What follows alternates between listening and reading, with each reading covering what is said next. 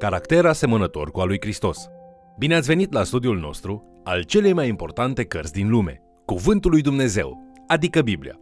Astăzi vom examina diverse metafore puternice pe care Isus le folosește în predica de pe munte pentru a-i descrie pe ucenicii eficienți. Vom vedea că Isus folosește aceste imagini pentru a continua învățătura pe care a început-o în fericiri, explicând ce înseamnă să fii ucenicul său. Vă invit să urmărim împreună acest mesaj intitulat Caracter asemănător cu al lui Hristos. Predica de pe munte este primul eveniment de instruire a ucenicilor pe care l-a ținut Isus.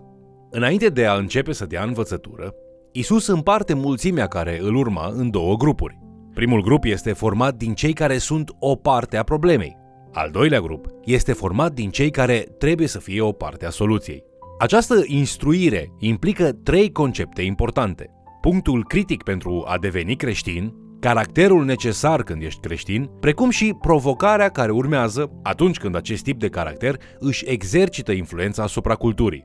Isus prezintă un profil al unui caracter asemănător cu al lui Hristos prin opt atitudini frumoase. A fi sărac în duh și a înțelege că nu posezi ceea ce cere Dumnezeu în tine și de la tine. A plânge ca și cineva care experimentează o parte transformatoare din suferința umană. A fi blând ca și cineva care și-a predat abilitățile și ambițiile lui Dumnezeu.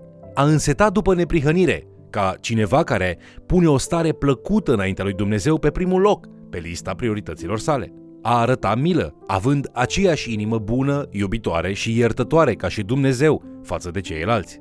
A avea o inimă curată, lăsându-l pe Domnul să-ți reorganizeze motivațiile. A aduce pace, ca cineva care caută să vindece vrăjmășia dintre oameni și creatorul lor a îndura persecuția din pricina neprihănirii, ca și aceia care se implică cutezători în bătălia omului împotriva creatorului său.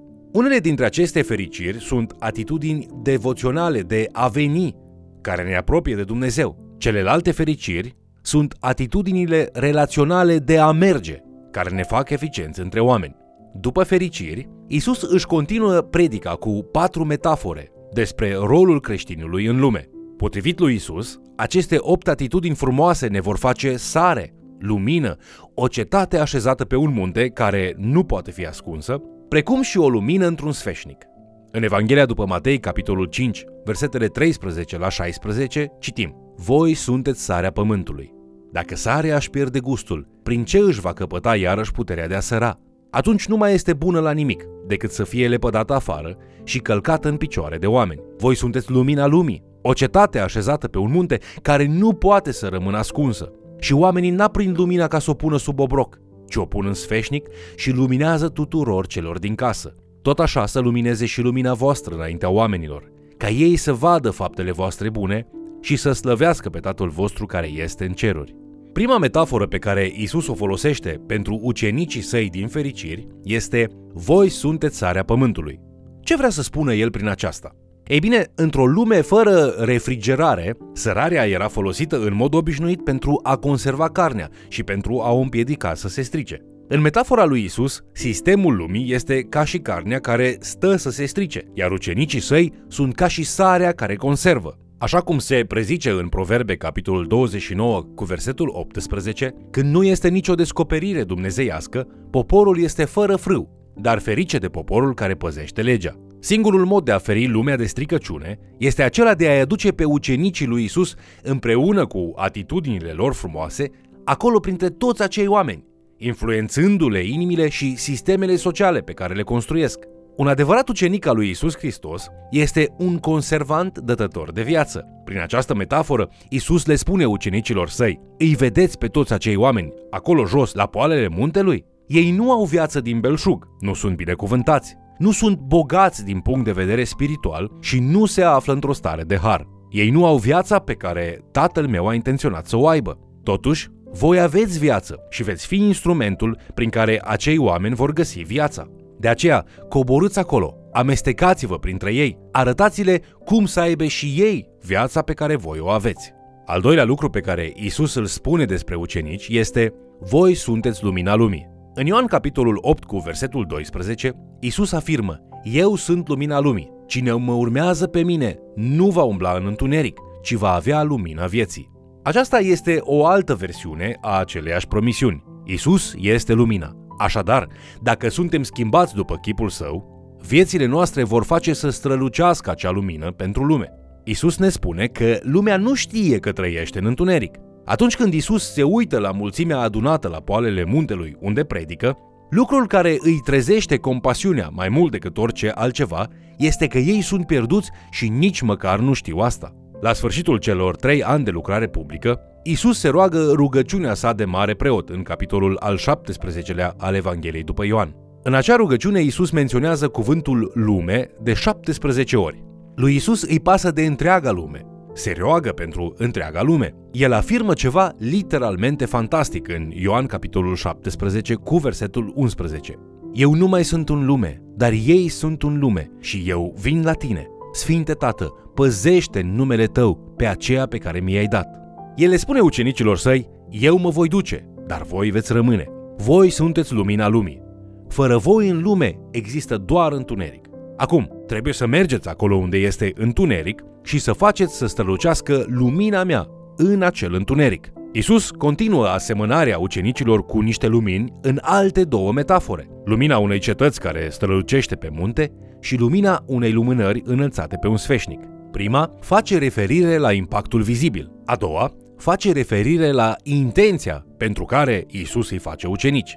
Dacă ai acele opt atitudini frumoase sau fericiri în viața ta, ele nu pot rămâne ascunse, tot așa cum o cetate așezată pe un munte nu-și poate ascunde lumina.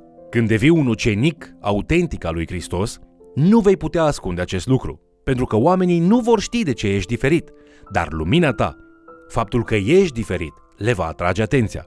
Vor observa și, cel mai adesea, te vor întreba despre asta. Iată ce dorește Isus. El vrea ca lumina lui să strălucească prin ei într-o lume aflată în întuneric. Nu există alt scop pentru a-i face să lumineze decât acesta. Nimeni nu se pune să aprindă o lumină doar pentru a o ascunde. Când aprindeți o lumină, intenția este de a o folosi pentru a risipi întunericul, pentru a călăuzi oamenii prin întuneric. Uneori, aceasta poate fi o lampă, pentru a nu lăsa picioarele să se împiedice în întuneric. Alteori, ar putea fi o lumânare în depărtare la o fereastră, un far pe un țărm periculos, pentru a călăuzi sufletul pierdut spre locuri sigure. De fapt, Isus le spune ucenicilor săi, înainte să vă fi urcat pe vârful acestui munte, erați ca o lumânare neaprinsă. Însă acum, voi cunoașteți ce înseamnă să fii un ucenic credincios și sunteți o lumânare aprinsă. V-am luminat viața pentru ca să puteți coborâ de pe acest munte în întunericul de jos și să aduceți această lumină. La sfârșitul celor trei ani pe care Isus îi petrece cu apostolii săi, el spune în Evanghelia după Ioan, capitolul 15, cu versetul 16, Nu voi m-ați ales pe mine, ci eu v-am ales pe voi și v-am rânduit să mergeți și să aduceți roadă, și roada voastră să rămână, pentru ca orice veți cere de la Tatăl în numele meu să vă dea. Acum, când Isus spune rânduit, el folosește un cuvânt care înseamnă a fi plasat strategic. Se referă la modul în care un general își plasează trupele într-un câmp de bătălie. Așadar, Isus declară, v-am ales și v-am așezat strategic pentru a fi roditori. Iată deci o provocare. Ești tu un ucenic al lui Isus Hristos? Știu oamenii din jurul tău că ești un ucenic al lui Isus Hristos? Cât timp trebuie să lucrezi undeva înainte ca oamenii să-și dea seama că ești creștin? Cât timp le ia să perceapă că ceva este diferit la tine și să dorească să te întrebe despre asta? Iisus îndemna în Matei, capitolul 5, cu versetul 16, tot așa să lumineze și lumina voastră înaintea oamenilor, ca ei să vadă faptele voastre bune și să slăvească pe Tatăl vostru care este în ceruri. Acum, dacă ne aducem aminte de cele opt fericiri, vom descoperi patru perechi de secrete spirituale ce se leagă minunat de aceste patru metafore. Primele două fericiri ne învață acest prim secret spiritual. Eu nu pot, dar El poate. Prima pereche este aceasta. Nu pot ajunge la acest caracter asemănător cu al lui Hristos, însă El poate și este alături de mine. Fericiți sunt cei săraci în duh, care plâng în timp ce învață că nu pot dobândi evlavia, însă Isus reușește prin ei. Acum putem rezuma primele două fericiri astfel. Doamne, nu pot fi sare și lumină, însă Tu poți și ești cu mine. A treia fericire și a patra fericire ne învață al doilea secret spiritual. Eu nu vreau, însă El vrea. Acestea fac referire la smerenie. Blândețea are legătură cu supunerea voinței noastre voii lui Dumnezeu. Ferice de cei blânzi care sunt flămânzi și însetați după neprihănire. Putem rezuma aceste două fericiri spunând ceva ce ar trebui cu toții să spunem dacă suntem sinceri cu Dumnezeu. Doamne, uneori nu vreau să trăiesc aceste atitudini, însă Tu dorești acest lucru și mi este foame de ceea ce dorești Tu. Nu-ți poți ascunde sentimentele față de El, așadar, recunoaște în fața Lui. Doamne, nu vreau acest lucru. Atunci Dumnezeu va spune, da, știu, însă aceasta este dorința mea și sunt cu tine, așa că haide să facem asta împreună. Însuși Isus a experimentat acest lucru. Calea crucii era terifiantă. Nici o ființă umană cu mintea întreagă nu dorește calea crucii. Astfel că Isus se roagă în Matei capitolul 26 cu versetul 39. Tată, dacă este cu putință, depărtează de la mine paharul acesta. Totuși, nu cum voiesc eu, ci cum voiești tu. Nu este nicio rușine în a nu dori să faci un lucru, ci doar în a nu-l asculta atunci când El, Dumnezeu, îți cere aceasta. A cincea și a șasea fericire îi descriu pe cei milostivi ca iubind necondiționat dintr-o inimă curată, iar aceștia ne învață al treilea secret spiritual. Nu eu sunt, ci El este. Când vorbim despre dragostea lui Dumnezeu, care se manifestă necondiționat prin ucenicii săi, putem rezuma a cincea și a șasea fericire astfel. Eu nu sunt iubirea perfectă, dar El este și El este cu mine. Felul de dragoste de care este nevoie pentru a fi o soluție acolo jos la poalele muntelui printre cei zdrobiți și deseori ostili, este genul de dragoste pe care numai Dumnezeu ți-o poate da. Vestea bună este că El a promis că va fi cu voi. Drept urmare, prin harul lui Dumnezeu, aveți posibilitatea de a fi o parte a soluției lui Isus pentru toate nevoile umane. În cele din urmă, ultimul nostru secret spiritual se găsește în a șaptea și în a opta fericire. Nu eu am făcut asta, ci El a făcut-o. Aici găsim pe cei împăciuitori persecutați, care înaintează în lupta vrăjmășiei umane cu Dumnezeu, culegând roadele acestea, o slujire a împăcării și plătind prețul ei, adică persecuția. Putem rezuma aceste atitudini frumoase astfel. Nu eu am realizat acest lucru, ci Dumnezeu a făcut-o, pentru că El a fost cu mine. De fiecare dată când înțelegi că, prin harul lui Dumnezeu, ai fost o parte a soluției și nu a problemei, ar trebui să poți spune și înțelege cu smerenie, nu eu am făcut asta. El, Dumnezeu, a fost autorul pentru că El a fost cu mine. Dacă înțelegeți fericirile, veți realiza că Isus spune, nu este vorba despre cine sunteți voi, ci despre cine este Dumnezeu. Nu contează ceea ce puteți face voi, ci contează ceea ce Dumnezeu poate face. Nu este vorba despre dorințele voastre, ci despre ceea ce vrea Dumnezeu. Când devii sarea pământului și lumina lumii, atunci îi dai lui Dumnezeu slava și afirmi, nu este vorba despre ceea ce eu am făcut. Contează ce ai făcut tu pentru că ai fost cu mine. Potrivit lui Matei, a deveni creștin înseamnă a deveni un slujitor al lui Hristos, a deveni mâinile și picioarele lui în această lume. Matei spune că Isus Hristos este regele regilor și domnul domnilor. El caută oameni obișnuiți, smeriți, care vor veni la el și îi se vor supune. Oameni care declară, vreau să fiu parte a soluției tale. Vreau să fac parte din răspunsul tău și sunt dispus chiar să-mi dau viața pentru tine.